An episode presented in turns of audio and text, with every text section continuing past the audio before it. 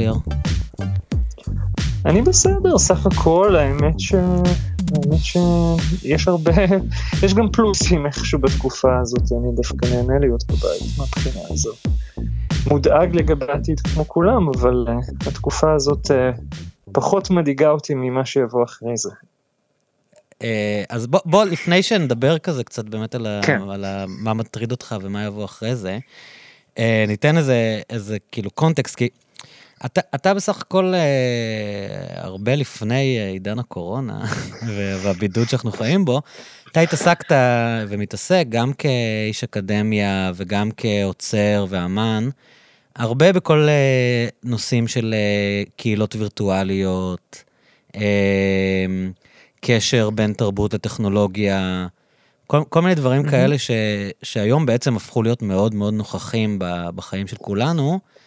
אה, בשבילך זה כזה גם קצת מעבדת ניסוי כל מה שקורה כאן, לא? כי אתה לא מסתכל על זה רק אה, כמשתמש, אתה מסתכל על זה גם, גם כמבט חיצוני על, על איך שאנחנו חיים בתקופה עכשיו. אז האמת שכמדען אני חייב לציין שאני עושה עבודה מאוד רעה, כי אני, אני גם בהלם, אני חייב לציין, וכל כך הרבה דברים שקורים בבת אחת, ו, והאמת שאתה יודע, בסופו של דבר כדי להגיע למסקנות אה, מדעיות צריך סביבה נקייה מה שנקרא, ויש כל כך הרבה בלאגן האמת, כל כך הרבה שינויים קרו בעת ובעונה אחת, שלפעמים קשה לדעת אפילו מאיפה להתחיל, אז אתה יודע, אז יש כזה מרוב, מרוב הזדמנויות אני תקוע, אפשר לומר. אבל כ, כאמן, דווקא אני, אני מרגיש שהתקופה הזאת, כן, היא נותנת השראה, אה, דווקא המגבלות הפיזיות, החששות לגבי העתיד, האי ודאות, אה, אותי אה, היא, היא יחסית לא משתקת, אני יודע ולגמרי לגמרי עם סימפתיה לאלה שאומרים לא אני בתקופה הזאת לוקח צעד אחורה ואני חושב על הדברים או אני בהלם, אמ, ואני מרגיש דווקא שבתקופה האחרונה, כן, זה מאוד מאוד מעניין, שהרבה דברים שדמיינו, אה, כמו למשל זה שהעולם יעבור לתקשורת אה, אה, מקוונת, שכל המגע והאינטימיות שלנו תהיה מתווכת מחשב, פתאום זה, זה המציאות שאנחנו חיים בה, אפילו אם היא נכפתה עלינו ולא בחרנו בה. אולי תספר טיפה איך, איך כאילו בקהילות שהתעסקו בזה לפני, מה, מה היו המחשבות uh, לגבי עולם כזה ש, שהתקשורת בו הופכת להיות uh, מקוונת, כמו שאתה אומר, אונליין? ו, ואולי גם קצת איזה, אם יש לך um, מחשבות חדשות בעקבות, uh, בעקבות מה שחווינו בחודש האחרון. אני חושב שאנחנו נעים לאורך כל המאה ה-20, אם ללכת ממש אחורה, בין מחשבות מאוד uh, דיסטופיות על עולם כזה שבו אנשים מבודדים, לבין uh, מחשבות uh, אוטופיות. אני אנסה להסביר את זה. אני בדיוק אתמול uh, יצא לי לקרוא כמו שצריך סוף סוף את המכונה נעצרת של פורסטר, שזה סיפור מתחילת המאה ה-20 בכלל, גם על עולם שבו אנשים גרים מתחת לפני האדמה, הם לא, אסור לפגוש אף בן אדם אחר והכל קורה דרך מסכים ודרך המכונה. Mm-hmm. כמובן שזה תמיד היה משל יחסי שליטה, המכונה תמיד מסמלת איזה אח גדול, משטר, ממשל, יחס כוח מסוים ששולט בנו, וזה תמיד היית, היו הנבואות הרעות, זאת אומרת הפחד מקהילות שהן לגמרי אמ, אלקטרוניות או וירטואליות, זה הפחד שמאחורי הקלעים אולי יש איזושהי יד נעלמה, או. אח גדול כזה שצופה בנו, שמנווט אותנו, ש, שנותן לנו רק גרסה מסוימת של המציאות. אה, אז זה, זה הגרסה השלילית, כי מכיוון שאין לנו מגע אמיתי בין אנשים, אין לנו שפת גוף הרבה פעמים, אין לנו, אין לנו פשוט את, ה, את ה, האינטואיציה שלנו לא עובדת שעות נוספות אונליין. אה, למרות ששוב, אני אומר את זה ומסתייג, זה לא תמיד המצב, אבל זה לפחות ככה דימו את זה. כלומר, הייתה איזושהי חשדנות כלפי המתווך? כלומר, אם ברגע שה, כן. שהקשר הוא לא בלתי אמצעי, ב... אז אתה מסתכל על האמצעי ואומר, אוקיי, האמצעי הזה יכול אה, לנצל אותי, האמצעי הזה יכול לצבור כוח, האמצעי הזה הוא יכול להיות מסוכן. לגמרי. Mm-hmm. לגמרי, בעצם בסופו של דבר אמ, אה, כל המתווכים, גם הטלוויזיה, אם נחשוב על זה, אה, זה גם, אתה יודע, הטלוויזיה היא אמצעי לפרופוגנדה, לשליטה, לשינוי דעת קהל, אנחנו הרי יודעים את זה, ולכן אתה יודע אני לא אני לא אעשה פה סקירה אני גם לא האמת שאני לא חוקר מדיה אני לא יושב בפקולטה בחוג לתקשורת אז אני, אני, זה לא הבקיאות שלי, אבל אני, אני מספיק מבין בזה כדי להגיד שבאמת זה לא חדש, ושאנחנו, אני פה רק מהדהד את uh, אותם חששות של גם הוגים וגם סופרים uh, לאורך עשרות, אולי מאות שנים, uh, שכל מתווך, כל אמצעי ובטח האמצעי הטכנולוגי, בוא נגיד יש, יש קול חשדני כלפי מי עומד מאחוריו, מי תכנת אותו, מי עיצב אותו, uh, מי מתערב לי בתקשורת mm-hmm. באמצע, כן. uh, ואיזה מניפולציה מופעלת עליי. Uh, אבל בוא נהיה שנייה חיוביים. אוקיי. okay. אה, ויש גישה אחרת שאומרת אה, שהאינטרנט, או ספציפית האינטרנט, אבל בכלל התיווך הדיגיטלי, הוא דווקא מקום והזדמנות לביטול של המון חוקים שצריך אה, בוא נגיד בוא ניתן את החוק הראשון מגדר mm-hmm. למה נגיד כל האנשים אה, שמגדירים את עצמם קווירים כל האנשים שלא רואים שלא חושבים שהזהויות זה משהו בדיד אמ, ודיכוטומי, כלומר ניתן כזה לחלוקה לשניים, אלא, אלא איזה ספקטרום, אז האינטרנט זה מקום נהדר עבורם, נכון? כי האינטרנט לא מקרקע אותנו לגוף שלנו, לגוף הביולוגי. Mm. אנחנו יכולים להיות כל מי שנרצה, אנחנו יכולים להגדיר את עצמנו איך שנרצה. בשנות התשעים, אני לא יודע אריאל מתי, אה, אתה אימצת את האינטרנט בפעם הראשונה, אבל, אבל אם אתה זוכר, היה עידן לפני הפייסבוק, לפני הגוגל, שבו אנשים פחות סיפרו על עצמם באינטרנט, mm-hmm. פחות היו מי שהם במציאות, אלא יותר אה, המציאו זהויות. נכון. אמ, וזה היה עידן אה, תמים יותר, אה, אבל גם עידן מאפשר יותר. אנשים לא היו עם הכובד הזה של להיות, לייצג וליצור רושם וכל הפורמו וכל המושגים שאנחנו מדברים עליהם. האינטרנט היה באמת מרחב שכל. כל מה שמציק לנו מהיומיום הפיזי, זהויות, הגיל שלנו, המצב הגופני שלנו, כאילו נעלם כשאנחנו הופכים להיות uh, וירטואליים.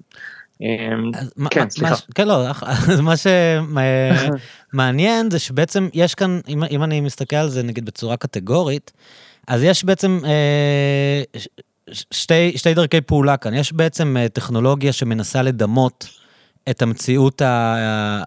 כמה שיותר קרוב למציאות כמו שאנחנו מכירים אותה. אתה יודע, שתישמע כמה שיותר טוב, שתיראה כמה שיותר, אה, אתה יודע, הזום שהיום הוא אה, באמת, אתה יודע, האמצעי הבולט של התקופה, שבעצם מה שהם, מה שהם אה, מנסים זה לשחזר או לדמות את, ה, את הקשר הבלתי אמצעי כמה שאפשר, ואתה אומר שבמקביל לזה, בעצם יש גם אה, אפשרות ל... לקשרים שהם בעולמות יותר מדומיינים, או בעולמות יותר מופשטים, כאילו. לגמרי, הזום, אם נחשוב על זום, הוא נבנה למטרה מאוד ספציפית, לכמה מטרות, אבל המטרה הראשונה שלו הייתה פגישות עסקיות. כן. אה, זה כלי שהמודל העסקי שלו היה להימכר לעסקים, לא, לא, לא דווקא לאנשים פרטיים בשלב הראשון. וכתוצאה מזה, הכלי הזה אידיאלי להעברת אינפורמציה, אתה יכול לשתף מסך, אתה יכול לכתוב ביחד הערות על שקף, אלה דברים נהדרים, אבל הם באמת מאוד מאוד ספציפיים, זה לא למשל נבנה בשביל ליצור פנטזיה, זה לא נבנה בשביל אה, לקדם מערכות יחסים רומנטיות, אנחנו עכשיו כופים כל מיני שימושים אה, על הזום, למרות שאתה יודע, הוא לא בהכרח, אה, לא בשביל זה הוא בא לעולם. אמ, יש פלטפורמות אחרות אה, לאורך ההיסטוריה של האינטרנט, מצ'אטים ועד אה, Second Life, עולמות וירטואליים, ועד היום עולמות של מציאות וירטואלית שהם טיפה יותר יכולים לשרת את מרכיב הפנטזיה. Mm-hmm. והאמת, וזה עצוב לגלות, שלמעט אה, בעולם של משחקי מחשב, שזה עולם סופר סופר רווחי, הם בדרך כלל נחלו איזשהו סוג של כישלון, כלומר המציאות הגשמית אה, ניצחה. אה, והסיבה לזה זה שלהרבה מהאתרים האלה הפנטזיונרים לא היה מודל עסקי מספיק אה, בר קיימא, מספיק סוסטיינבול. רוב האנשים התגלו כ... או בוא נגיד ככה, המודל שניצח זה המודל שבו אנחנו כאנשים, אה, זה לא כל כך הנקודה שאנחנו יכולים להיות מי שאנחנו, אלא שאנחנו יכולים להיות אפילו יותר טובים, גרסה משופרת של האני, כלומר פייסבוק ניצח, אינסטגרם ניצחו, כי אנחנו נורא נורא אוהבים את זה שאנחנו מקבלים דרכם אישרור לחיים שלנו וחיזוקים ומגדילים את הקשרים האמיתיים שלנו ומוצאים זיווגים ומוצאים אולי עבודה ומכניסים כסף. בעולמות הפנטסטיים זה יותר קשה, יותר קשה לעשות כסף מפנטזיה. אבל uh, הגרסה שניצחה זה הגרסה ש...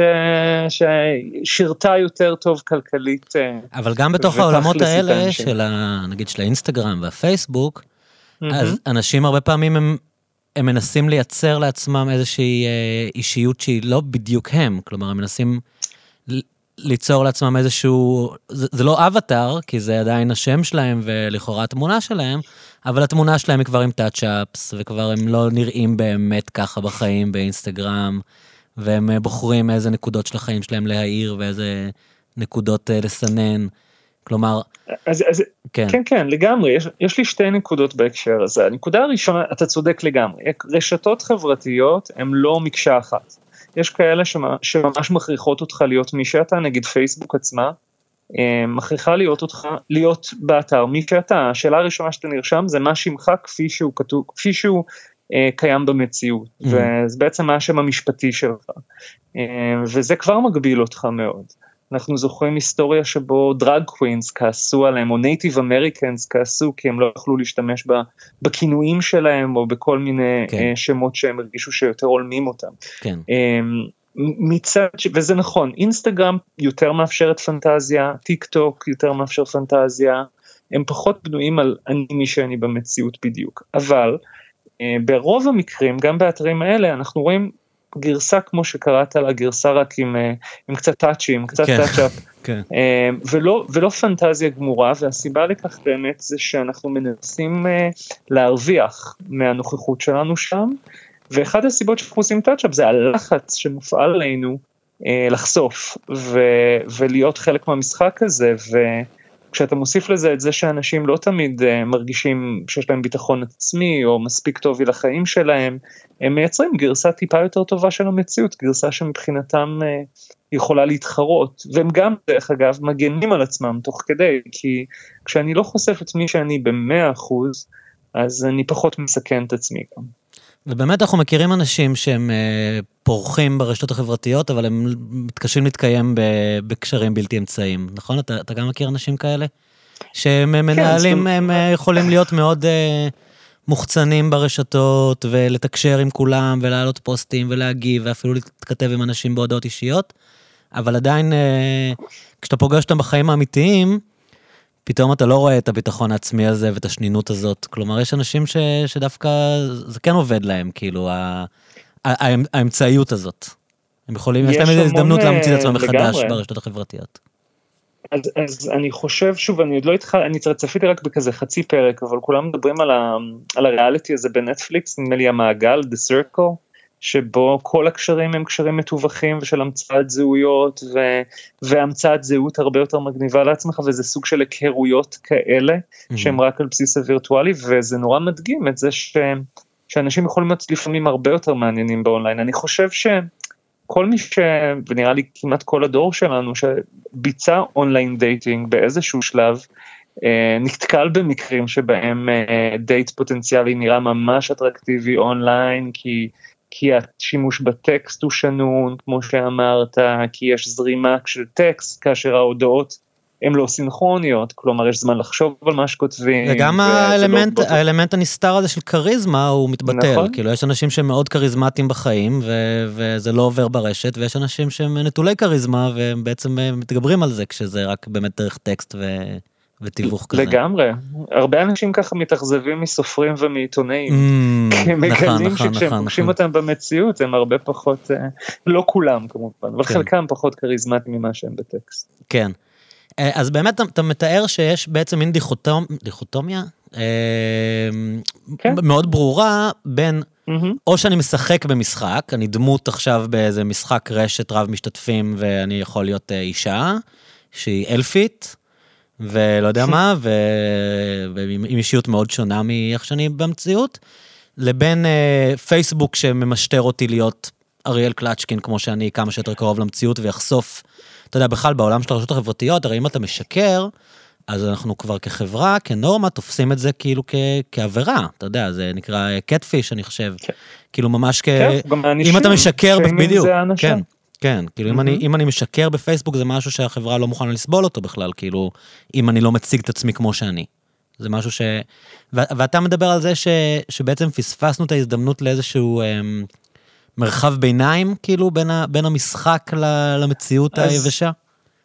אני חושב שאנחנו רואים יותר ויותר את, את, ה, את הקוטביות, mm-hmm. כלומר האמצע הזה נעלם, אני כן שוב חוזר, אני באמת חושב שיש רשתות שיותר מאפשרות איזשהו אמצע.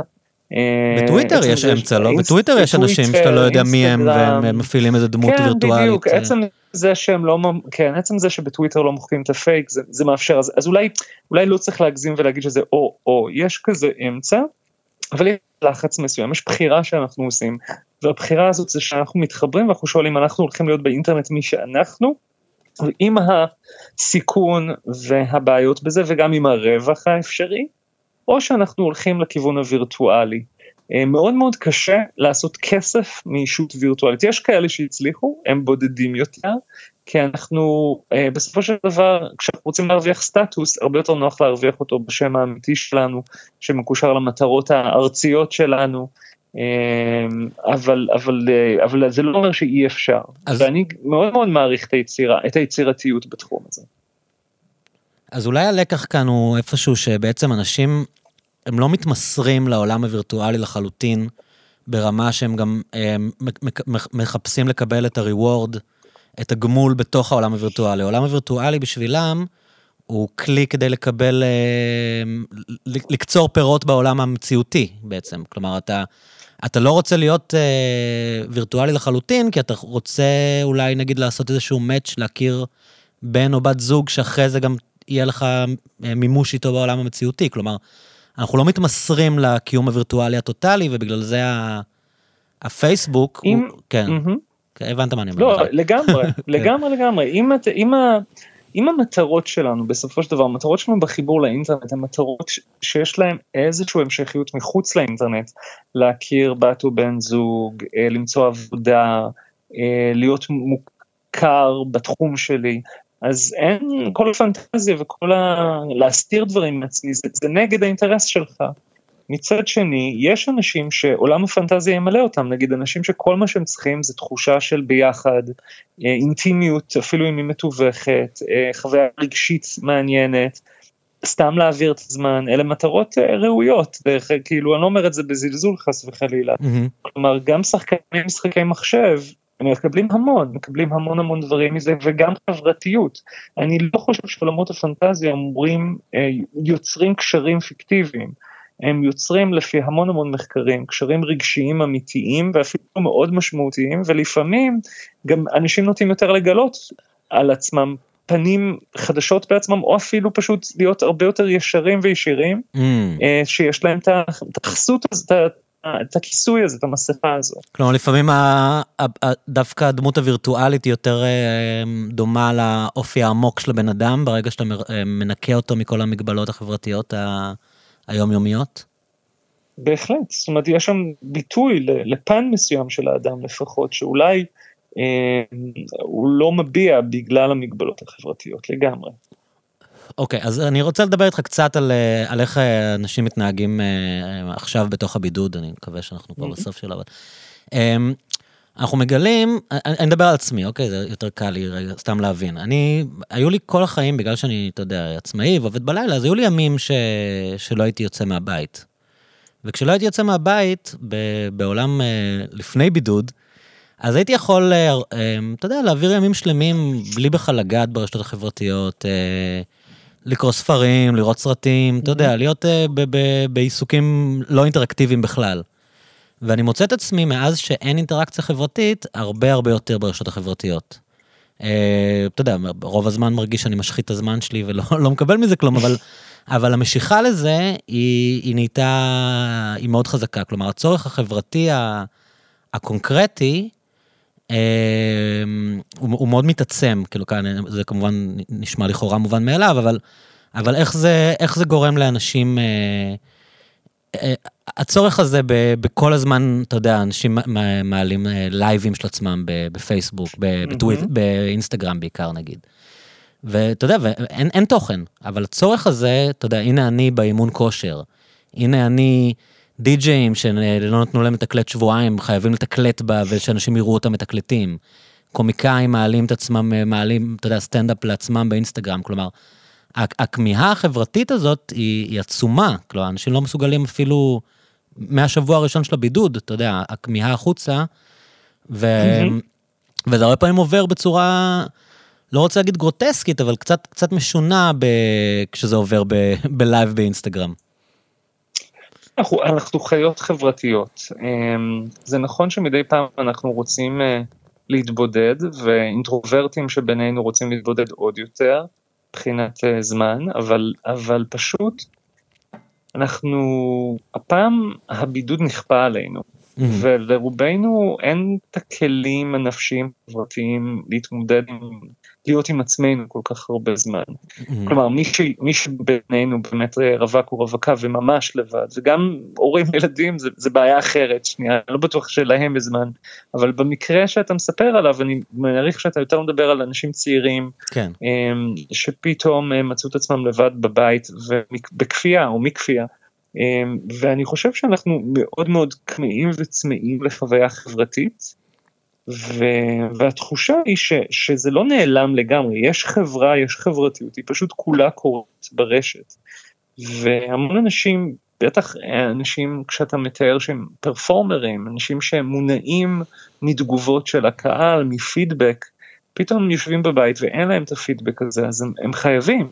אפשר לומר שיש בזה איזשהו צורך להנציח את העצמי, שלא ישכחו אותי, אה, שיראו שאני עדיין קיים, יש בזה משהו, וגם מוסדות, לא רק אנשים, מוזיאונים ישר מיהרו אה, להעלות דברים. אתה שואל את עצמך למה, מוזיאון ממתי הוא כזה אכפת לו מה, לעדכן את האתר, אבל, אבל מסתבר שגם להם לא רוצים שישכחו מהם, רוצים שימשיכו להתעסק בהם, זה חשוב להם. אה, אבל, אבל זה, זה חשש, חשש רציונלי, חשש רציונלי לדעתך, או שיש כאן איזושהי אה, פאניקה או היסחפות ב... בתחושת uh, חרדה הזאת שאתה יודע, של... אני חושב שכולנו מגיבים לחרדה קצת אחרת. שוב, אני לא uh, פסיכולוג במקצוע שלי, אבל אני, אני חושב שאצלי, אני יכול, לא יכול לדבר אליי, אני ישר הלכתי לפעולה, אני מניח שחלק מזה זה בגלל שהרגשתי שיש לי מה לתת, כי אני באמת מסתכל על המצב הזה, על מצבים באינטרנט כבר הרבה שנים. אבל מצד שני אני גם הרגשתי שהדרך שלי להתמודד עם החרדה מה, אי ודאות, מהלא נודע, אה, זה לעשות. זה איפה, זה כמו זה, אוקיי, מצב חירום, איך אני יכול להתגייס? מה אני יכול לעשות? מה אני יכול לתת מעצמי שהוא רלוונטי לאחרים? אה, ויש כאלה שאני יודע שהתגובה שלהם דווקא הייתה הכי הפוכה. יש אנשים שפתאום אה, משתתקים, שאפילו מטיפים לכך שתגובה מהירה היא לא, היא לא ראויה באיזשהו מקום, שהעידן הזה דורש מאיתנו התכנסות. ויש איזה לקח שאנחנו צריכים ללמוד ו, ולהאיט, להאט את הקצב. אמ, אני לא, אני לא מהמחנה הזה, אבל אני, שוב, אני לגמרי מכבד, אני חושב שכל אחד צריך לעשות מה שהוא מרגיש לנכון, אה, אפילו, אפילו אם זה, כמו שאמרת, יוצר הצפה של אה, מידע של אה, הופעות, של הופעות שאפילו לא מתאימות לרשת שעולות ישר. כן. שזאת תהיה הבעיה שלנו, מה שנקרא, עודף, עודף עשייה. בתור מי שבאמת אה, בתוך זה, ועכשיו באמת אה, התחלת להגיד על העשייה שלך, ארגנתם אה, פסטיבל אה, וירטואלי, פסטיבל תרבות וירטואלי, אה, הגבתם מאוד מהר. מעניין אותי, איך, איך ה... יש הרי דברים שלא מתאימים. יש דברים שה, שאתה לא יכול פשוט להעתיק אותם אה, מה, מהמציאות המוחשית למציאות הווירטואלית. באמת נתתי דוגמאות נגיד של, אמ, אתה יודע, סט של די-ג'יי, שהוא כולו עובד על אנשים מולך שרוקדים, ופתאום אתה רואה בן אדם מתקלט לעצמו בבית אה, את אותו סט, ויש בזה משהו שהוא קצת לא הגיוני, או סטנדאפ, שזה משהו שהוא, אמ, אתה יודע, מאוד מותנה בקהל, לראות בן אדם עכשיו מספר בדיחות אה, למצלמה, זה, זה מאוד... אמ, זה מאוד שונה מ... מ... יודע, הרבה דברים הם לא מתרגם, מתרגמים טוב למציאות הווירטואלית. יש לך אה, מחשבות, הנחיות ל... אתה יודע, מה, מה הדברים שכשאתה מעביר אותם ממציאות מוחשית למציאות וירטואלית צפויים פחות לעבוד, ומה אפשר לעשות כדי שדברים יעבדו יותר טוב?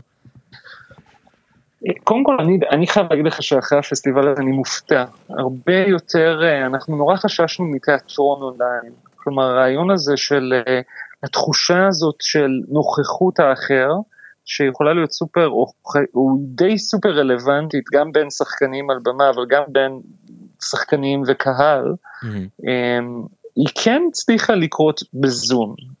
זה נכון שלא בכל מצב, לא תמיד, אבל אחד הדברים היפים למשל אה, בזום שלמדנו, זה ש... ואני חושב שכל מי שמרצה עכשיו ועושה הרצאות בזום רואה את זה, זה שאתה יכול לעשות נגיד גלרי מוד ולראות את כל הפרצופים מסתכלים עליך בעת ובעונה אחת. זאת אומרת, באיזה הצגה אה, שחקן יכול להסתכל hmm. ולראות 50 פרצופים במבט, וואו, זאת אומרת, כן. יש פתאום דבר נהדר שיכול לקרות, אז אני חושב גם מוזיקאי, שיושב על אה, במה ומנגן, פתאום מקבל את הפנים בתמונה אחת, יש בזה משהו מאוד פאורפול.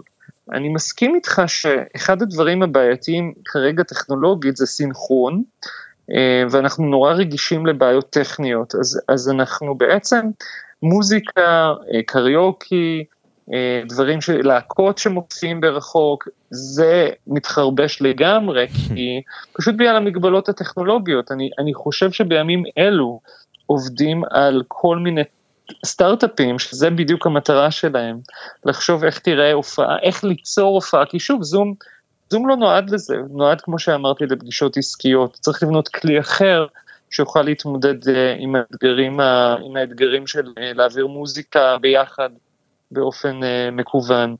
עכשיו, אה, אז דיברנו על מוזיקה, דיברנו על נוכחות, אה, אז, אז יש, יש, אה, יש דברים שקשורים לאדריכלות, לא הכוונה אדריכלות במובן של המקצוע, אבל כשאתה נכנס לתיאטרון יש עיצוב במה, mm. יש עומק, יש תלת מימד, אתה נכנס למוזיאון, יש חשיבות מסוימת למבנה, אין לנו את הדברים האלה, החשש שלנו באינטרנט זה שהכל נהיה שטוח, נכון? אנחנו כן. תחשוב על יוטיוב אפילו, על וימאו, אנחנו, אנחנו רואים בערך אותה מסך, אותו גודל של ריבוע, אנחנו יכולים לראות אה, וידאו קליפ מהמם, אנחנו יכולים לראות לכם את הסרט הדתי הכי שטותי, והכל נמצא באותו מסך, גם זה נכון כמובן עבור טלוויזיה, גם טלוויזיה היא בסופו של דבר דו-מימדית, אז אנחנו מאבדים את התלת-מימדיות הזאת של חלק מהאומנויות, אה, זה קריטי, אני לא חושב נגיד ש... שיש מה לחשוב עכשיו באמת על אה, פיסול, אה, אה, יש כאלה שמנסים פיסול במציאות וירטואלית, אבל זה נראה לי אחת האומנויות שבאמת דו מימד לא עושה לה חסד. אז גם, אז גם זה הולך קצת לאיבוד. יש עניין של, עוד פעם, אני מנסה להבין מה, מה האקס פקטור כאן, כי אני נגיד בימים הראשונים, אז חברים שלי עשו כזה מין מפגשי זום חברתיים, אתה יודע, פתאום כזה כולם משעממים בבית, ומישהו כזה פתאום שולח לי לינק, ואני אני מול חמישה חברים, כל אחד בבית שלו, ומסתכלים אחד על השני בזום ועושים צחוקים. אבל אני, אני לא הרגשתי שזה עונה לי על צורך חברתי, כלומר זה רק עשה לי תסכול יותר גדול שאני לא באמת פוגש את האנשים, אני די, די מהר הפסקתי עם זה, כלומר יש איזה משהו, משהו, ש, משהו בחוויה האנושית של הלבלות ביחד, שזה לא מצליח אה, להתרגם ל, לפחות לא לזום. בוא, בוא ננסה לחשוב על זה שנייה ביחד, מה, מה אתה יכול בכל זאת לשים את האצבע על איפה, איפה הרגשת תסכול או... אני עובר, אני עובר למוד המראיין. כן. איפה, איפה, לא, אבל זה, זה רעיון איכותני כזה. מה, האם הייתה נקודה שאתה הרגשת בה ש... חוויה של תסכול שהשתמשת לא יודע, אני פשוט את ה... מה, מה הנקודה שבה הרגשת תסכול? לא, אני לא יודע להגיד. אני יודע שאחרי כמה זמן שישבתי מול זה, הרגשתי שאני לא מקבל את ה... את החוויה שאני נהנה משאנשים נמצאים איתי באותו חדר. אתה יודע, משהו בנוכחות, אתה יכול להגיד כאילו ברמה קצת יותר רומנטית, שמלצית, משהו בחום האנושי, משהו בבאמת להיות עם אנשים, אפילו כשלא מדברים, אתה יודע, הרי כשחברים יושבים אצלך בבית, כן. אתה יכול לעשן סיגריה כן, ולא לדבר שבס... איתם, ויש איזו הרגשה של נוכחות שכיף לך, ופה גם כמובן יש את העניין הזה, אתה יודע, כמו שאתה צריך להגיד משהו, כשאתה, כשאתה בזום, כאילו זה קצת מוזר לשבת ולהסתכל אחד על השני. נגיד בחוויה מאוד אה, בבר, זה הרבה פעמים אתה יושב עם חבר, יש מוזיקה ברקע, אתם לא מדברים כאילו, אבל, אבל אתה עדיין מרגיש את האנשים וחווה את זה. ובזום זה כזה, אוקיי, עכשיו אני צריך לדבר, וכזה פתאום נגמר על מה לדבר, אז מישהו מנסה לגלגל שיחה בכוח. כאילו, זה הרגשה שאתה, שאתה מנסה לזייף משהו. או לכפות משהו, אולי לזייף זה לא טוב, אבל לכפות משהו אולי נגיד על הסיטואציה. זה נקודה סופר מעניינת, אני, אני רוצה שנייה להתמקד במה שאמרת כן. לגבי זה שאתה חייב לעשות משהו, mm-hmm. שזה סופר, אה, זה סופר נכון, אני מרגיש שאנחנו מונעים בטכנולוגיה הזאת לאיזשהו סוג של פרודוקטיביות יתר, כלומר הכלי הזה, המחשב, המחשב שם מאז ומעולם כדי להפוך עבודה להיות יותר מהירה, יעילה, זאת אומרת, זו הסיבה שמחשב נוצר, ו, ושוב, אני חוזר כל הזמן לאמירה הזאת, שהתוכנות האלה שאנחנו משתמשים בהן, הן גם תוכנות שבאות מעולם העסקים, הן לא תוכנות שבאות לייצר אינטימיות. אה, בין בוס אה, והבוסית והעובדים שלה, לא צריך בהכרח להיות כזאת רמה גבוהה של אינטימיות כדי שהם יהיו פרודוקטיביים. אז, אז אני, אני רק אומר ש, שזה מעניין, אני חושב שאנחנו איפשהו מוטים ומותנים אה, בפעולה. אגב, בפסטיבלים, לדבר על זה רגע, חלק מהפעולות לא היו כאלה, וזה היה מה שיפהפה, חלק מהאומנים הלכו לשבור את זה, למשל אה, עבודה של אורי שפיר, אה, אביגדור בבית, זה היה אה, שבעה רקדנים, אם אני זוכר נכון, כל אחד במסך זום, במקום אחר בעולם, mm-hmm. כל מה שהם עושים במשך שעה, זה אה, הייתי אומר, מתפתלים בצורות כאלו ואחרות סביב האדריכלות, סביב החדר שלהם, סביב האובייקטים בחדר, אבל עצם זה שהם מתפתלים, למרות שהם בצורה מאוד אוטיסטית, כלומר הם לא באמת בתקשורת אחד עם השני, נוצרו שם רגעי פלא של סינכרון, נוצרו שם המון יכולת שלי בתור צופה להשוות, כי אני ראיתי שוב במסך גלריה את כולם ביחד, להתמקד ולבחור את מי שאני רוצה לצפות פה ולחוות אולי רגע פרטי עם אותו רקדן או רקדנית, mm-hmm. כך שאני רואה באחד מהסגולות של הפסטיבל שלנו שבאמת לקחנו את הכלים האלה, הם לא נועדו למטרה הזאת, הם לא אופטימליים, וניסינו בכל זאת לראות האם יכול להיות אינטימיות, האם יכול להיות סוג של מגע, האם יכול להיות רגע של לב אל לב אה, אמיתי. עכשיו אני לא אומר שבפגישה שלך לא ידעתם איך לנהל את זה או משהו כזה, אני, אני מסכים לגמרי, okay. כן. לא אני מסכים לגמרי שכאילו זה לא נועד לזה, זה, זה באופן, אה, בדיפולט לא יהיה כזה. אתה צריך ממש לעשות מעשה, אתה צריך, זה יהיה מעניין להביא את חברים שלך לזה ולהסתכל אחד על שני בעיניים. אגב, יש אפליקציה כזאת, uh, Human Online, mm-hmm. שעלתה לפני שבועיים, שאתה אה, נכנס ואתה עולה לכזה חדר כמו זום מול אדם זר, וכל מה שאתה צריך לעשות זה להסתכל לו בעיניים לדקה, אחרי דקה השיחה מתנתקת. לא מדברים, לא יודעים מי זה. זה סוג של uh, The Artist is Present, רק בלי הנוכחות של מרינה אברמוביץ' שהיא כזו הייקון, אלא שני אנשים רנדומליים באינטרנט. Mm-hmm. או סוג של צ'אט רולט, מי שזוכר, רק בלי הגסויות ומה שהלך שם. צ'אט רולט היה כשאתה נכנס ופשוט מגרילים לך בן אדם ואתה מדבר איתו עכשיו, מישהו שאתה לא תכננת לדבר איתו? במקרה הטוב מדבר איתו, במקרה הרע צופה בו מבצע מעשים בעצמו. אוקיי. אה, זה הווידאוים? אוקיי, אוקיי. היה שם המון, כן, זה היה כמו, כאילו, כמו זום כזה, אבל פשוט אנשים ניצלו את זה. בהתחלה חשבו שזה כלי חמוד ותמים, וזה נוצל מאוד מאוד מהר לצפיות. לאנשים שמעוניינים אחד, או שרוצים שיסתכלו עליהם מעוניינים? אנשים שרוצים שיסתכלו עליהם, בדיוק, אנשים שרוצים להסתכל, אנשים וכולי.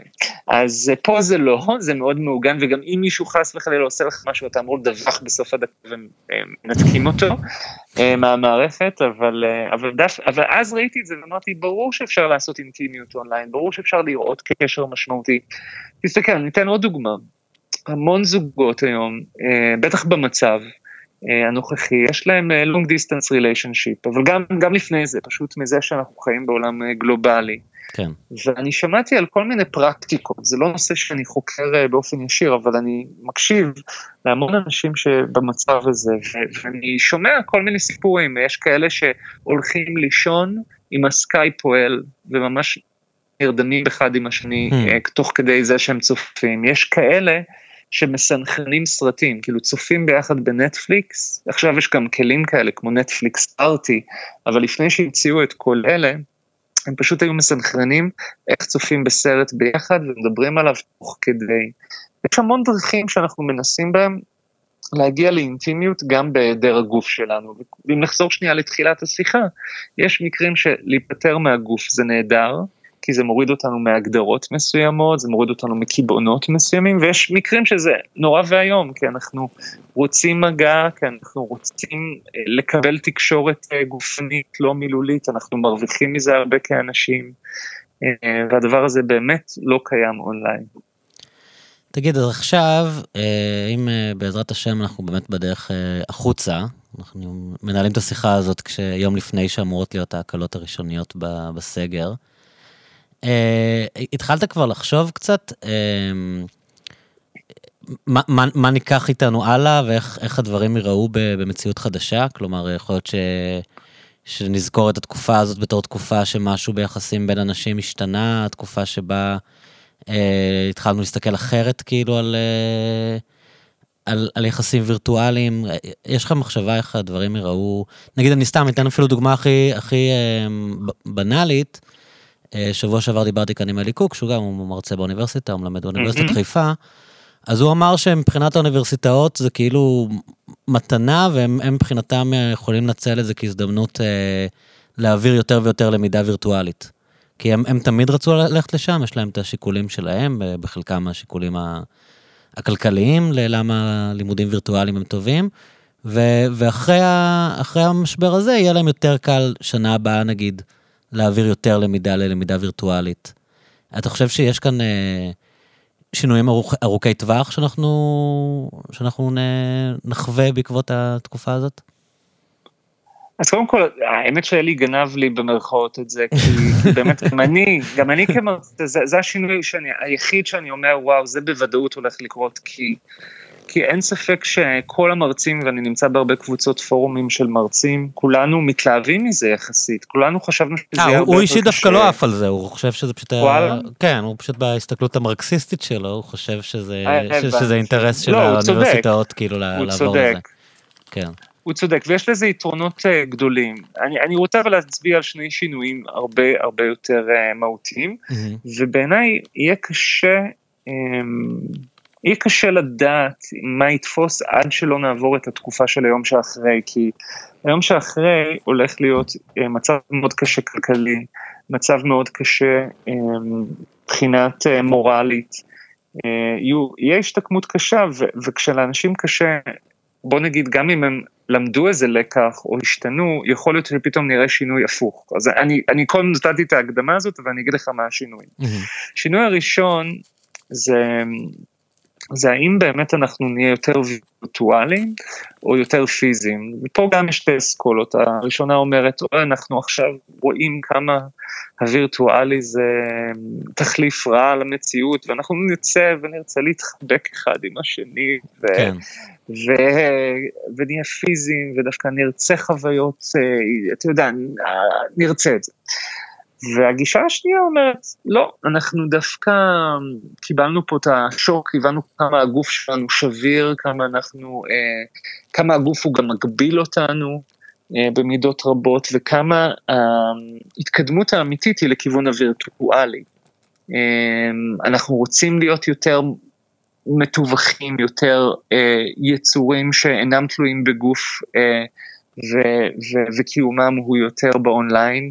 אמ, יש לזה גם יתרונות אה, כלכליים, אתה יודע, בוא נחזור בכל זאת כן לדוגמה של אלי, כי, כי זה כן דוגמה טובה להגיד, אה, לפתוח איתה. אמ, אחת הסיבות שהאוניברסיטאות מאוד ישמחו למקוון, זה כי אפשר לפנות לקהל הרחב. אתה יודע, לדוגמה, אני מלמד בפקולטה לניהול באוניברסיטת תל אביב, ואין לי ספק ש...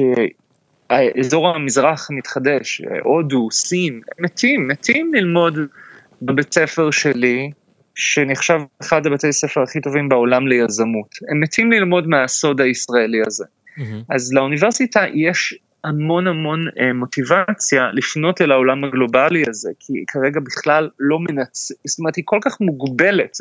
אז, אז שוב אני אומר, הפיזיות מול הווירטואליות, הפיזיות אומר, אני מוגבל למקום, הפיזיות שלי, לגוף שלי, ובמקרה של האוניברסיטה ממש למבנה שלי.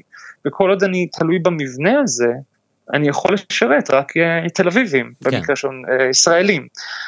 אז, אז גם תחשוב עכשיו, בוא נעשה, בוא נדבר על אומנים או על תרבות. גם תרבות, מוזיאון. מוזיאון יכול להגיד, מצד אחד אנחנו נחזור מה, מהמשבר הזה וכולם ירצו למוזיאון.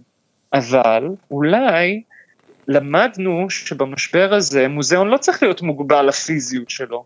וכשהוא לא מוגבל לפיזיות שלו, שהוא וירטואלי, אז הקהל שלו זה לא רק אה, מי שבמרכז הארץ, הקהל שלו יכול להיות כל העולם, לתערוכה כן, אבל... שתיפתח ב...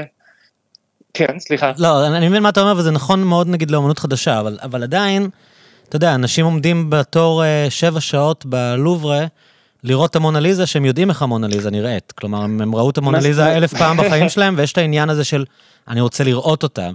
ואם ניקח נגיד את ה...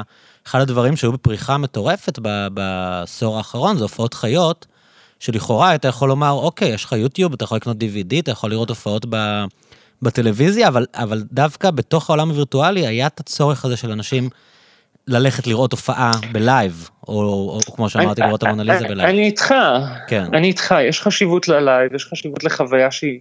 אימרסיבית, רב חושית, אה, יש, יש אותנטיות מסוימת שאנשים מחפשים, אני מסכים עם כל זה, אני רק אומר, אני, אני חושב, אנחנו בנושא של הופעות חיות, הטכנולוגיה באמת עוד לא מדהימה, גם אלה שהמציאו את כל הקסדות, ונותנים לך להיכנס לחוויית הופעה אה, מיוחדת, אחרת, אתה יודע, כי בסופו של דבר, זה נכון, בוא ניקח שנייה, אתה יודע מה, אנחנו נכנסים להרבה נושאים, אבל בוא נדבר על הופעות כן, חיות, כי אני כן. יודע שזה בלבך כן. והרבה מהמאזינים שלך, זה מעניין אותם.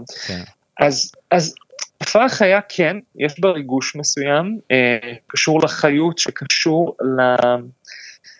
בעצם לסביבה, לסביבה שאנחנו מוקפים בה, לחוויה שמתחילה הרבה לפני שהמופע מתחיל. נכון. אה, יש, יש צורך גם אם זה אומן מספיק חשוב, אה, אה, איזשהו צורך כזה של bucket list, של לעשות וי, כן. אני ראיתי את ההופעה הזאת. ראיתי רולינג סטונס, כן.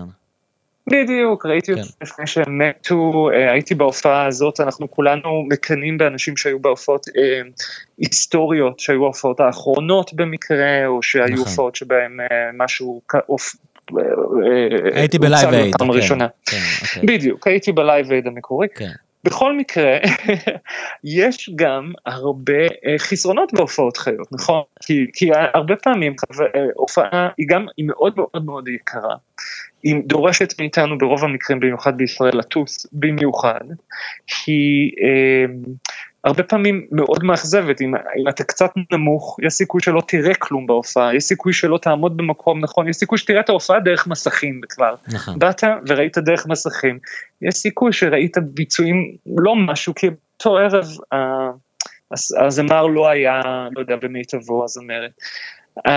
בכל זאת, אני חושב שחלק מהבעיות האלה יכולות uh, להיפתר בעזרת טכנולוגיה. הטכנולוגיה עוד לא שם, אני לא בטוח אה, שזה יהיה בשנים הקרובות, יכול להיות שזה ייקח זמן, אבל אין לי ספק שאם מסתכלים ממש על העתיד, אה, אני כן מדמיין שהרבה מחוויות ההופעות החיות כן יהיו חוויות מתווכות טכנולוגיה. תדמיין אולי שזה לא יהיה הופעה מוקלטת, זה יהיה באמת הופעה חיה, אבל ישימו מצלמה 360, אה, במקום מאוד טוב, כאילו ה golden golden golden ring של כן, ההופעה. על הבמה, על הבמה לצורך העניין. כן. על הבמה, ואתה תוכל עכשיו להיות עם איזה פאק שאתה רוצה, נגיד, אה, נגיד בפסטיבלים, עכשיו הייתי מציע לך לקנות כרטיס לגלסטנברי אה, או לקואוצ'לה ולהיות על מצלמה שהיא על הבמה, אתה עם סאונד מהמם, אה, ורואה 360 בלייב. ויכול להסתובב ולבחור ולהחליט שאני הולך לבמה אחרת. ואתה לא טס, ואתה לא משלם אלף דולר, ואתה לא... לדעתי הרבה אנשים היו הולכים על זה. שוב, אני לא, לא בטוח שאני הייתי הולך. לא היית הולך? אתה יודע מה אני נזכר? אבל אם זה זה או כלום. אה, ברור, כן, אבל אני מדבר לא, על לא. זה. אתה זוכר בדמולישן מן? נכון? היה דמולישן מן עם סטלון? איש הרס. כן, כן. שהוא נוסע לעתיד, נכון? אה, הוא הוקפא, הוא הוקפא, בגלל שהוא ביצע, ואז הוא מתעורר. הוא מתעורר בעתיד, בעתיד, ואז יש סצנה כן. שאני חושב שכל מי שראה את הסרט זוכר גם 20 שנה אחרי, שהוא אה, מתחיל לצאת שם עם מישהי, או יש לו איזה עניין רומנטי עם מישהי, ואז אחרי כמה זמן... סנדרה בולוק. אה, זאת סנדרה בולוק, אוקיי. ואז היא אומרת לו, כן. כאילו הם מגיעים למצב שהם רוצים לעשות סקס, ואז הוא בא לגעת בה והיא אומרת לו מה אתה עושה, והם שוכבים אחד ליד השני עם קסדה, כאילו. זה איך שהם עושים סקס בעתיד, נכון? יש שם איזה סצנה כזאת. כן, כי למה? למה בדיוק בגלל הנושא הזה של סטריליות סביב מחלות. Um, אני מזכיר לך שהסרט הזה מ-93, mm-hmm. זה סוף עידן האיידס, mm. וזה כן, אה, אני מניח, קצת חלחל לכל המדע הבדיוני. היו שנים, גם השנים האלה, הצמיחו פחד מאוד גדול מגופניות, מהתקרבות.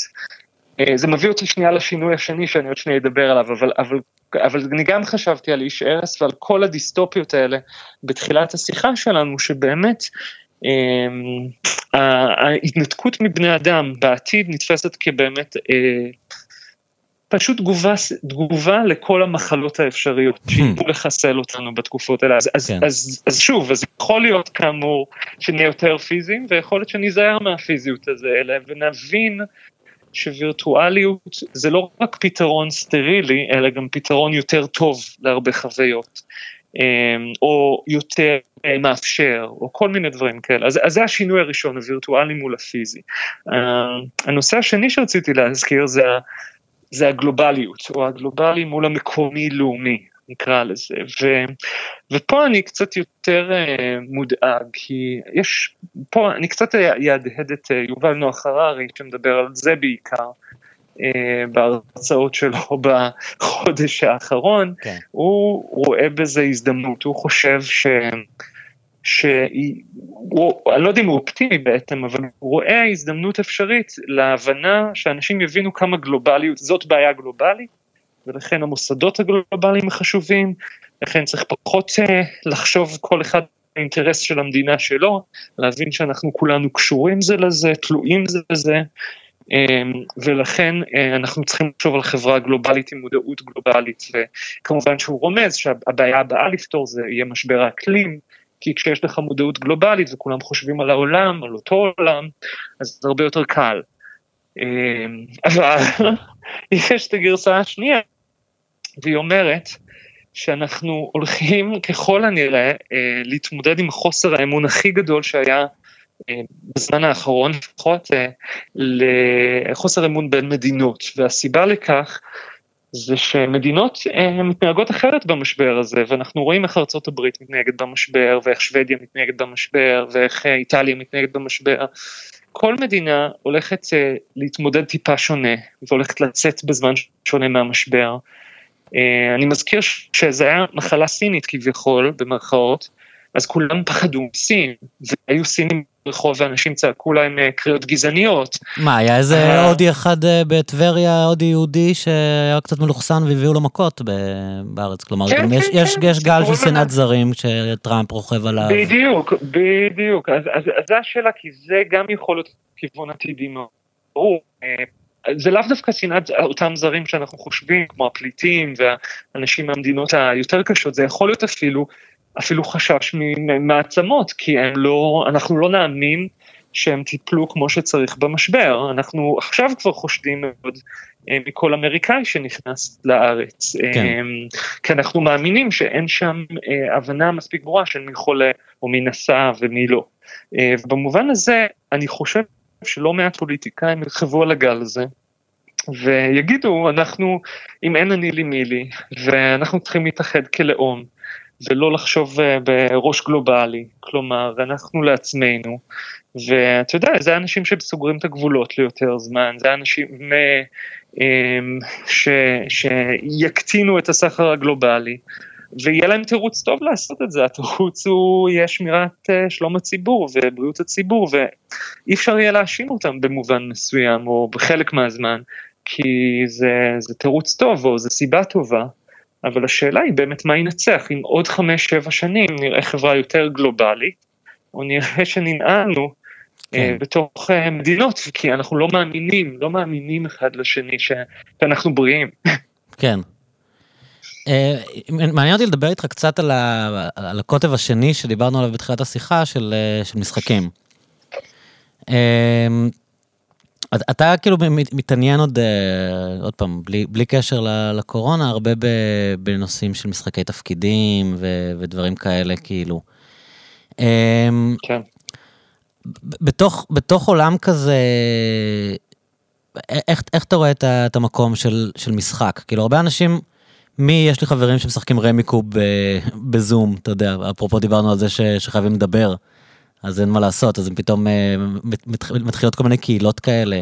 ואנחנו רואים הרבה אנשים, נגיד, עוד משהו שראיתי זה אנשים משחקים טריוויה אה, אונליין, כלומר יש איזה, איזה עניין של אנשים מבוגרים, שאולי ביום יום הם רק היו הולכים ל... למועדונים ואתה יודע, לא יודע מה, אתה יודע, משתכרים עושים סמים ורוקדים, שזה היה המשחק שלהם. אה, פתאום, פתאום מגלים את המשחקיות, יש איזה עניין של הרבה אנשים נמשכים לשחק עכשיו. האמת שהשאלה הזאת תופסת אותי קצת בהפתעה, כי אני לא הכרתי את המגמה הזאת שאתה, שאתה מזכיר. Mm-hmm. אני לא אה, יודע, כלומר, אנשים ש, שאני מכיר, לא ראיתי בהכרח שהם מחפשים יותר אה, משחק, mm-hmm. אבל אני יכול לדמיין איך זה משמש כאמצעי להעברת זמן. אני חושב שמשחק, אתה יודע, באופן כללי פעולה של פליי, היא פעולה מאוד מאוד אפקטיבית נגד חרדה. Mm-hmm.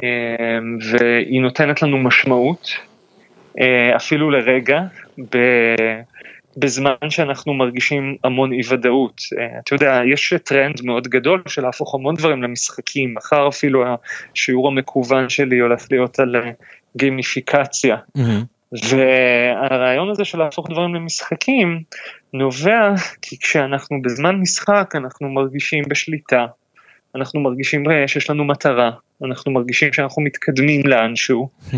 אמ, וכל הדברים האלה אני יכול להעריך, ושוב, אה, זה, זה, זה ממש מעניין מה שאתה אומר, אני יכול להעריך שזה דברים שחסרים לנו עכשיו. חסר לנו שליטה, חסר לנו הבנה של חוקי המצב. אמ, ו, ותוסיף לזה באמת שאופציות בילוי אה, אחרות שבהם היינו אמ, אה, מעבירים את הזמן, האופציות האלה לא קיימות. אה, אני, אני נורא מסוקרן לדעת למשל כמה, כמה קריאת ספרים באמת קורית, האם אנשים קוראים יותר אני, ספרים אני קורא עכשיו? פחות, אני יכול להגיד לך שאני קורא פחות, חד משמעית. אני גם קורא פחות, וזה מעניין, לא? כי אנחנו סגורים כן. בבית. זה לכאורה היה אמור להיות התקופה המושלמת uh, להשלים את כל רשימת הקריאה שלנו, ואני מוצא את עצמי לא מצליח לקרוא, אני מעדיף uh, למה? לעשות עוד רפרש בטוויטר ולראות עוד פעם מה איזה מישהו שאני בקושי מכיר כתב. ו... אז בוא באמת... נפתח את זה, למה? אני חושב שיש לי איזושהי כמיהה לאינטראקציה, אני לא, אני לא באמת יודע, ואני לא מרגיש שאני, שאני מגיע לאיזשהו מימוש או סיפוק, אבל אני כן מרגיש ש... שכן מעניין אותי, אתה יודע, לראות מה אנשים אומרים, לראות, לראות בני אדם, לתקשר איתם, וה... וה... יש איזה, איזה חסך, יש לי איזה חוסר ש... שכשהוא חסר אז אני לא... אם, אם אני, יש לי אינטראקציות חברתיות רגילות ואני יוצא ומבלה, אז אחרי זה יש לי את הזמן עם עצמי, שאני יכול לקרוא ספרים, אבל ברגע שהצורך הזה לא ממולא, ואני חושב שה... שהרשתות ממלאות אותו במינונים הרבה יותר נמוכים, אז אני כאילו צריך אולי לצרוך הרבה יותר רשתות חברתיות, אתה יודע, כדי לקבל את מה שהייתי מקבל אה, בשעה בבית קפה פעם. אז אני, אני מסכים איתך, זאת אומרת, מה זה מסכים איתך? אני, אני, זה מעניין אותי מה שאתה אומר, כי אני, אני בעצמי מנסה להבין אה, למה, למה זה קורה אצלי. אני, אני רוצה להוסיף לכל מה שאמרת את, ה, את הפרזנט שוק, שזה מושג שטבע אה, דגלס רשקוף, חוקר מידיה, שאמר שהעומס מידע של הרשתות הוא, הוא מייצר אצלנו התמקדות אה, מטורפת בהווה. Mm-hmm. קשה לנו לתכנן על העתיד, אנחנו לא מתעניינים מספיק בעבר, שזה באמת דורש לקרוא ספרים ודברים כאלה, אלא, אלא עומס המידע שמפציץ אותנו מכל עבר, בעיקר דרך האינטרנט, אה, משאיר אותנו בהווה. ואני חושב שהתקופה הזאת מאופיינת ברצון מאוד מאוד חזק להתעסק בהווה. Mm-hmm. כי אנחנו כולנו עם איזושהי מודעות שאנחנו בתקופה היסטורית, שזה נכון. נורא מעניין. נכון. כאילו אנחנו מרגישים כל יום שאנחנו נדבר על היום הזה או על התקופה הזאת בעוד 50 שנה, 60 שנה, 100 שנה, 200, לא יודע, זאת תהיה תקופה שתמיד יזכרו. כן. שזה מרתק, אין, אין אפשרות כמעט, לה, לא אומרים את זה בדרך כלל, אנחנו לא מודעים לתקופות היסטוריות בדרך כלל. כן, אני זוכר פעם יודעים. אחרונה דבר כזה במלחמת המפרץ, שהיינו אומנם ילדים, אבל הייתה לנו מין הבנה, בגלל שהשינוי בחיים החיצוניים היה כל כך דרמטי של לא הולכים לבית ספר, יושבים בחדר, אתה יודע, אז, אז באמת הייתה הרגשה כזאת שדומה להיום קצת. נכון, אני חושב שהפחד הזו, או החרדה הייתה שונה, היא לא הייתה mm. יותר נמוכה, אולי הייתה יותר גבוהה דווקא, אבל, אבל היה גורם חיצוני מאוד ברור, והיו, אה, היה, היה, זה אחרת, אני חושב שמלחמה מתנהגת מאוד שונה, גם, גם, הזמן, גם השוק הכלכלי מתנהג אחרת בזמן מלחמה, אבל גם ה... פשוט התחושות שלנו, אני חושב שפה האי ודאות אה, היא אחרת, היא יותר גדולה, לא ברור מתי זה יסתיים אם בכלל, לא ברור מה צריך לעשות כדי לסיים את זה. אה, ואנחנו חוששים מהאנשים, אנחנו חוששים מאיתנו כן, בעצם, במלחמה כן. אנחנו עוד יותר מתקרבים אחד לשני, נכון. פה אנחנו חוששים. אבל מה שהתחלתי להגיד זה שבגלל שאנחנו עם מודעות להווה, אני לא מצליח הרבה פעמים לקרוא ספרים בתקופה הזאת, כי שום דבר לא נראה מעניין כמו ההווה. הדבר היחיד שאני רוצה לקרוא זה כתבות, זה חדשות, זה אולי אנשים שהיו מספיק מהירים כדי לנתח את המציאות שלה עכשיו, או ספרים שאולי הם, ניבאו, מנבאים או מזכירים דברים שאנחנו חושבים שהם דומים, ואנחנו רואים באמת שמכירות של ספרים על מגפות, או כל מיני הרצאות שהיו לפני עשר שנים שדיברו על המגפה שתבוא, זה מאוד פופולרי היום, אבל... אה, כן, אני רואה אפילו, מיני... אפילו אני בפודקאסט, אז אני כאילו, נראה לי מוזר לעשות תוכניות כרגע שלא עוסקות בקורונה. כאילו בימים כתוב, נכון. שזה לכאורה הגיוני, אתה יודע, בוא תשב עכשיו עם מוזיקאי, תן לאנשים אתנחתא, תדבר אתה, תצא רגע מההתעסקות הזאת בקורונה, אבל זה נראה לי משהו מאוד משונה עכשיו, אתה יודע. לדבר סתם עם מישהו על היסטוריה, לדבר עם מישהו כן. עכשיו על היסטוריה, אתה יודע, של מלחמת העולם השנייה, כאילו. כן, אני, אני הוזמנתי לסמינר uh, מחלקתי כזה, לא בדיוק של המחלקה של סמינר, עכשיו uh, פתחו אצלנו סמינר uh, אירופאי, שזה הנה, הנה יתרון מדהים, האקדמאים פתאום למדו שאי, אפשר לעשות סמינר מחלקתי שהוא לא רק של המחלקה שלך באוניברסיטה, אלא uh, 100 אנשים מכל אירופה. Uh, אנחנו בדרך כלל עושים את זה רק פעמיים, שלוש, ארבע בשנה וקוראים לזה כנס, ופה הנה זה יכול לקרות כל שבוע. אבל מה, נכנסתי לזום הזה, והשיחה הייתה על, אה, אני יודע, ביקורות, השוק, הנושא הזה של ביקורות ספרים באמזון ואיך, אה, האם הם השפיעו על מכירות, לא השפיעו על מכירות. וואו, אני ישבתי ואמרתי, על מה אתם מדברים? איך אפשר להתרכז בשאלה הזאתי? לא יכלתם למצוא הרצאה, עכשיו כן. נכון, זה לוקח זמן לחקור את הקורונה ואת השפעותיה, אז עוד אין הרצאות על זה, או לפחות לא הרצאות מנומקות מספיק, אבל... Uh, וואו, לא הבנתי מה אני עושה תגיד, שם. תגיד, אתה לא חושב, אתה לא, איך אני לא אוהב להתחיל שאלות באתה לא, אבל, אה, אבל יש עניין, נגיד סתם, אני, אני, אני חושב על זה, טי.אס אליוט, יש לו איזה מין אה, אה, משהו שהוא אמר בשנות ה-20, שמה שההמצאה של הפטיפון עשתה, זה שכנר אחד החליף אה, מאות אלפי כנרים בעולם. כאילו, במקום שאנשים ישמעו עכשיו, אה, אתה יודע, כל כנר ב, ב, בעיר שלו, אז כולם יושבים ושומעים את הכנר הכי טוב בעולם, לא יודע מה, את יהודי מנוחין, בפטיפון. והדבר הזה, בעולם שבו אנחנו עוברים ל, למציאות, אה, למציאות כזאת שמתנהלת ברשת, אז באותה מידה, אתה יודע, אני, אני אקשיב למרצה הכי טוב בעולם ולא למרצה באוניברסיטה שלי לצורך העניין. אה, למה שאני אקשיב ללהקה מקומית אם אין לי את זה בלייב, אני יכול כבר להקשיב לכל להקה בכל מקום בעולם. כלומר, זה יכול ליצור מין, אה, עוד פעם, מין איזה, יכול להיות לזה השלכות כזה, אתה יודע, של סופר קפיטליזם כזה, של פתאום איזה אה, היררכיה עולמית משוגעת, ש, שה, אתה יודע, שכמה, שאין בה מקום לכל כך הרבה אנשים כמו שיש בקהילות מקומיות, בתוך הגלובליזם הזה. טוב, אתה, קודם כל תודה, כי זו בדיוק נקודה שקיוויתי שנגיע אליה. אה, והיא הנקודה שבאמת, אתה יודע, אפילו אני, ואני מניח שגם אתה, שאנחנו אנשים שיותר נוטים, אני מניח, לגלובליות מאשר ללאומיות. Mm-hmm. ההבנה הזאת היא שאנחנו מחר יכולים לעבור תאורטית לניו יורק לתקופה או לברלין לתקופה ועדיין להרגיש שם טוב ועדיין להרגיש שאתה חלק מעולם יצירה, עולם מדע אה, שהוא גלובלי. ויש לך חיבור אליו, אפילו אם אתה מעדיף להיות בישראל וכן נהנה יותר בישראל.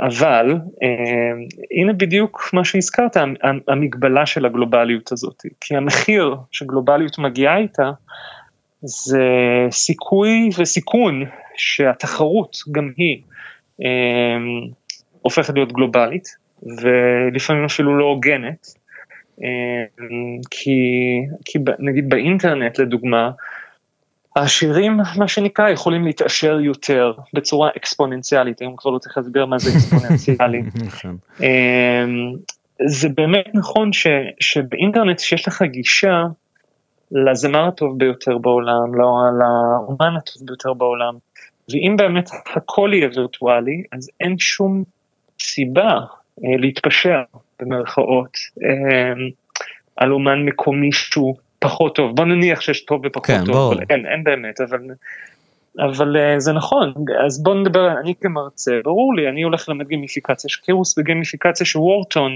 פנסילבניה מעבירים, למה שלא ייקחו אותו, וזה היה פחד כשקורסי נכנסו והציעו את הקורסים. Uh, והתשובה תמיד הייתה, כי, כי אצלנו זה אישי, זה פיזי, זה, זה, זה במציאות, uh, ו, וכן, אני חושב שהפחד, חלק מהפחדים מגלובליזם, הוא ההיעלמות של תעשיות מקומיות, הוא ההיעלמות של מקומיים, וחלק מהפחד הזה מוצדק. ואני חושב שהמדינה במקרה מסוים צריכה להתערב, אה, כי התחרות הזאת, אה, אני לא מאמין במובן הזה שזה צריך להיות חופשי לגמרי, כי אני באמת מזהה, אני אתן לך דוגמה, אני אתן לך דוגמה שזה לא יהיה לגמרי באוויר, אה, איפה יש כאילו בעיות. אז אה, שוק אחד שמאוד מאוד מורגש אצלו המצב הזה כבר זה, זה טלוויזיה. כי נטפליקס נכנסו, ונטפליקס אה, כבשו פה את הארץ, יש להם תוכן הרבה יותר מדובר בעולם, מהוט או מ-yes, או מקשת, למרות שקשת זה אחר, אנחנו לא נותנים מנוי, אמ, אבל זה תוכן מאוד מאוד מאוד אה, מצליח בעולם ויש להם כאילו יתרון לגודל מה שנקרא בכלכלה הם מאוד גדולים מאוד גלובליים יכולים לעשות הרבה דברים שבארץ החברות המקומיות לא יכולות לעשות. ואין להם את אותן מגבלות שמשרד התקשורת שם על רגולטורים בארץ נכון? נטפליקס לא מחויבת לייצר תוכן ישראלי היא לא מאמצת את התעשייה הישראלית היא לא מפרנסת אבל קשת והוט ויס כן צריכים. כן. אז אה, כן, ולא ברור אם בעוד עשור הוט ויס וקשת ודומיין ורשת נגיד 13 יוכלו בכלל להתקיים שלא בחסדי המדינה, זה הפחד הרי, אה, שכן נטפליקס אה, ואפל טיווי ודיסני טיווי ואמזון הם הולכים להיות השחקנים הכי גדולים בעולם במגרש הזה. אז זה רק בתחום של הטלוויזיה, אבל בתחום של המוזיקה זה הולך להיות אה, שחקנים אחרים. אה, כבר אנחנו רואים את אפל וספוטיפיי ואמזון, ו... וכל תחום שאנחנו יכולים לחשוב עליו, אה, שיכול לעבור דיגיטציה, תוכן שיכול לעבור דיגיטציה, צפוי לחוות תחרות גלובלית, ולא ברור עדיין מה יהיה המחיר שהקהילות המקומיות תשלמו. כן, טוב, אני, אני מקווה ש, שאנחנו לא נרוץ לשם אה, מהר מדי, כי באמת אני, אני גם באמת חושב, לא, לא, תראה, ברור שגם אני כבן אדם ש, שיש לו בר, שיש בו הופעות חיות ו, וחי על, ה, על הדברים הבלתי אמצעיים אולי ב, בצורה הכי קיצונית, אז אני, אני מאוד וסטד, אבל אני חושב שגם אם לא הייתי, יש, יש איזה משהו שאנחנו כנראה עדיין לא יודעים אה, לפרוט אותו לחלוטין, של לבוא ולראות uh, להקה מקומית מופיעה, uh, גם אם הם לא הכי טובים, וגם אם הם מפשלים, וגם זה, אבל לראות, לעמוד מול מישהו במקום קטן, או אפילו במקום בינוני, ו- ועצם זה שהוא מהקהילה שלך, אני חושב שיש לזה משמעות, וזה שהוא uh, ב- ב- בא מעולם חוויות קרוב לשלך, והוא לא איזה, אתה יודע, מישהו מלוס אנג'לס שמוקצב ואולי מנגן קצת יותר טוב, ו- ויש לו ציוד יותר טוב, אבל יש, יש משהו ב... שאני כמובן לא, לא, לא יודע להגדיר אותו עד הסוף, אבל יש משהו ב, במקומיות הזאת, בבלתי אמצעיות הזאת, ש, שהוא, אני חושב שהוא מאוד חשוב תרבותית, כאילו. אה, גם, אז, גם אז בשביל ליצור גיוון, להגיד... גם, כן. ברור. לא, ברור שזה נחוץ שיהיה, השאלה אם זה ישרוד כלכלית, אז, אז אני אגיד רק שני דברים. אחד, אני ממש מאמין שלמרות כל הדיון הזה שאולי אה, אנשים עלולים לפרש שאני חושב שהדברים ייעלמו, mm-hmm. לא, אני, התיאטרון, אתה יודע, שרד אלפי שנים, כן. מוזיקה שורדת אלפי שנים בצורתה החיה, הם לא ייעלמו, אנשים ירצו לשמוע, יש משמעות לביצוע החי. אה, אני לא התכוונתי כמובן לרמוז אפילו שהדברים האלה לא יהיו קיימים מחר, אני מסכים איתך, אנשים נורא רוצים לגלות מוזיקאים ולהתחבר בשפה שלהם אה, ולראות אה, תוכן תרבותי שהם יכולים להזדהות איתו, ולכן אני מסכים איתך, הביקוש לסדרות ישראליות או למוזיקה ישראלית לא, אמ, לא ירד, אבל מה שכן, וזו נקודה ששווה לדבר עליה, זה שהכסף שאנחנו מוכנים לשים על זה. מכיסנו הפרטי. כן נמצא בירידה. ותחשוב על זה, הנה יש לך בר, בסדר, המודל העסקי הוא בדרך כלל, תקן אותי אם אני טועה, אני לא הייתי לאחרונה שם, אה, זה לא תמיד זה מכירת כרטיסים לא, להופעה. ודאי, נכון. אז, אז בדיוק, אז, אז אם היינו צריכים לבנות, על, שהאומנים מכסים או מרוויחים ממכירות כרטיסים, אז שוב, זה, זה רק מתי מעט של אומנים, רק אחוזון עליון של אומנים בארץ עושים את זה, שלא לדבר על האומנים. בארצות הברית מקבלים את הכסף שלהם מחוזים, חוזי פרסומות וכל מיני ספונסרים. אבל אה, אני שואל את, השק... אני שואל את השאלה, אמ, מאיפה הם כן ירוויחו.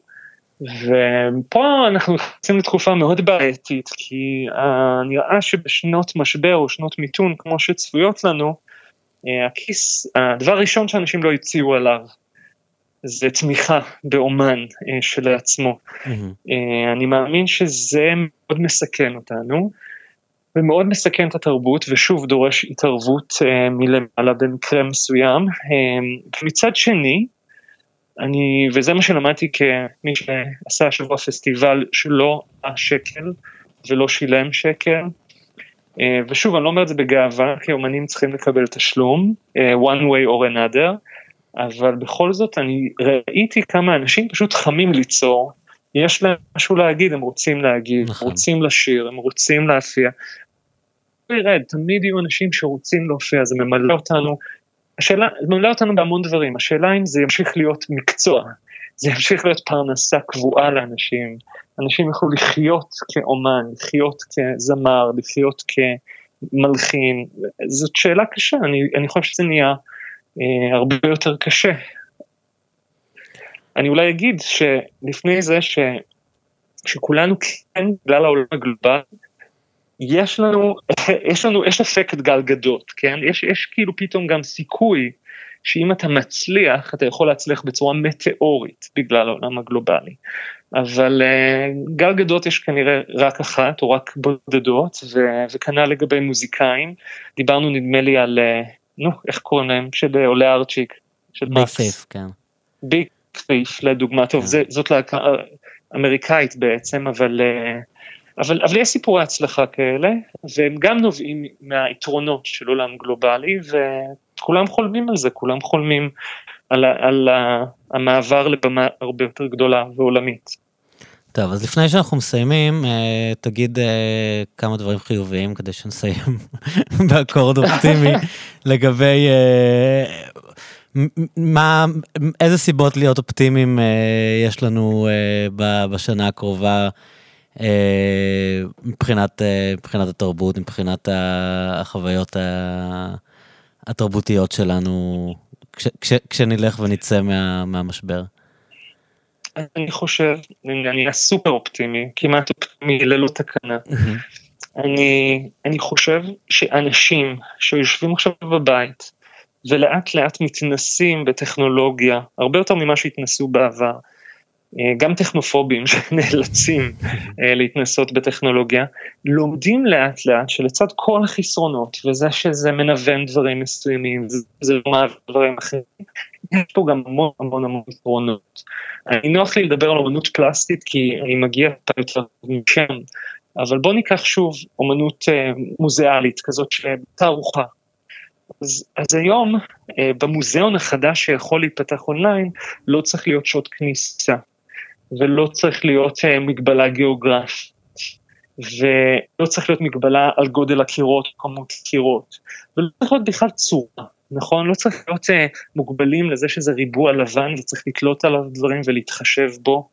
המון המון סוגים של אפשרויות נפתחות לנו, אנחנו לא מוגבלים יותר לזמן, אנחנו לא מוגבלים יותר לפיזיות, וזה למרות שזה נשמע כמו פנטזיה פרועה, זה, זה המציאות שאנחנו בעצם חיים בה פתאום, אז כל אומן, יוצר, עוצר, מעצב ואיש מחשבה שיושבים בבית צריכים לחשוב על ההזדמנות הזאת ולחשוב על מודלים חדשים, צורות חדשות של הבעה, אה, כיוונים חדשים, כי יש בכל כזה תקופה אירוע מחולל שיכול לשנות ממש בצורה דרסטית או מעניינת את, ה, את העולם התרבותי ויש סיכוי שזה האירוע המחולל הזה של המאה ה-21 שחיכינו לו, אז בואו גם נזרום עם זה, לא רק נתנגד לזה, בואו נלמד אותו, בואו נחקור אותו ונראה מה הוא מאפשר. אני מאמין שבסופו של דבר הוא יוביל להמון התפתחויות חדשות בעולם התרבות. כיף. יופי ליאור, אני מקווה ש, ש, שאכן כך יהיה, ושגם אה, נחזור לחיים מוחשיים בקרוב, וגם שאותך אנחנו נוכל אה, לנהל שיחה לא, לא טלפונית אה, בפעם הבאה שניפגש. אה, בכיף גדול. טוב, אז אני, תמשיך בעבודה טובה, והיה לי ממש כיף לדבר איתך. גם לי, תודה רבה. ביי. טוב ולהתראות. לילה טוב. ביי.